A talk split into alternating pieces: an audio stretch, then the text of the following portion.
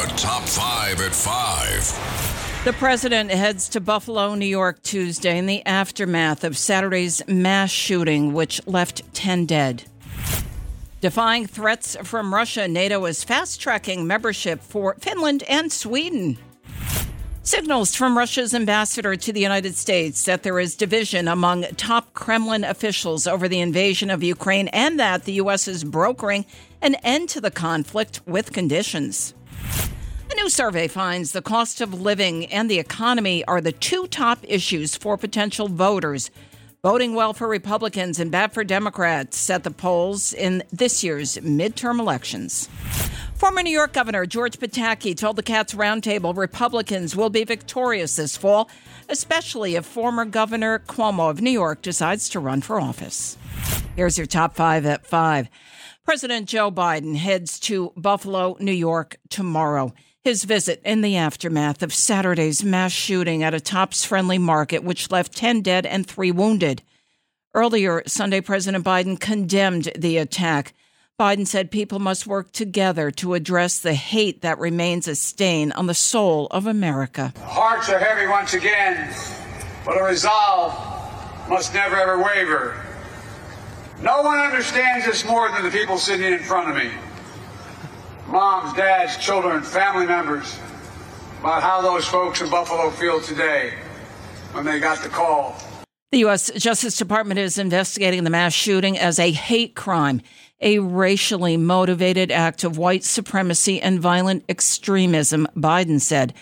A total of 13 people were shot. 11 of the shooting victims were black. The alleged shooter, 18-year-old Peyton Gendron, is in custody, charged with first-degree murder. Federal and state authorities have interviewed his parents and executed search warrants. Gendron is alleged to have written a manifesto referring to the Great Replacement Theory, the false idea among white supremacists that there's an effort to replace white Americans with immigrants, Jews, and other minority groups. NATO's head said Sunday that the security bloc is fast-tracking membership for both Sweden and Finland. That raises the stakes on Russian President Vladimir Putin, who has warned against European nations joining NATO in the wake of Russia's war on Ukraine. Reaction from U.S. Secretary of State Antony Blinken. Both countries are close and valued defense partners of NATO and the United States. And the United States would strongly support a NATO application by either Sweden or Finland should they choose to formally apply to the alliance. Russia's been seeing setbacks in its war in Ukraine. Ukrainian forces have pushed Russian military from the outskirts of its second-largest city, Kharkiv, and pushed troops further east in the Donbass region. Finland's parliament votes on a NATO application today. Sweden's governing Social Democratic Party said Sunday it will vote in favor of joining NATO as well. Russia's ambassador to the United States has hinted division among Kremlin hierarchy over the war with Ukraine. Anatoly Antonov said that the U.S. is pushing Russia into negotiations with certain conditions. A week before the invasion, Antonov denied that Russia planned to invade Ukraine while speaking on Face the Nation. Russia has publicly declared its readiness to continue the diplomatic efforts to resolve all outstanding issues. Russian troops are on a sovereign Russian territory. We don't threaten anyone. He also said on Russian TV that some of the hierarchy are ready to give up the fight and repent, stressing he is not one of those ready to give in. The revelations come as Ukraine's forces have made progress in pushing Russian troops out of their second-largest city of Kharkiv and further east in the Donbass region. He also said on Russian TV that some in the hierarchy are ready to give up the fight. Two things are most important to voters heading into the midterm elections: the cost of living and the economy. These pocketbook issues outpace Roe v. Wade, the 1973 law legalizing abortion.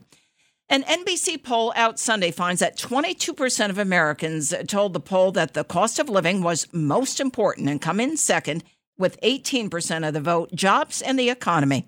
Republican Senator from Texas, Ted Cruz, spoke to Sean Hannity about why he feels voters may vote Republican in November. Across the board, galloping inflation, crime out of control, chaos at our southern border, gas prices $5, $6, $7. All of these are the result of wild, out-of-control liberalism. And I think the American people are really fed up.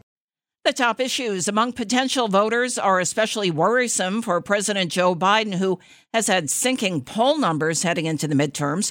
Only 33% overall approve of the job that Biden is doing, and just 23% in recent polls approve of his handling of the economy, signaling Republican victories and Democratic losses in the fall. Former New York Governor George Pataki thinks Republicans have an excellent chance in the upcoming elections.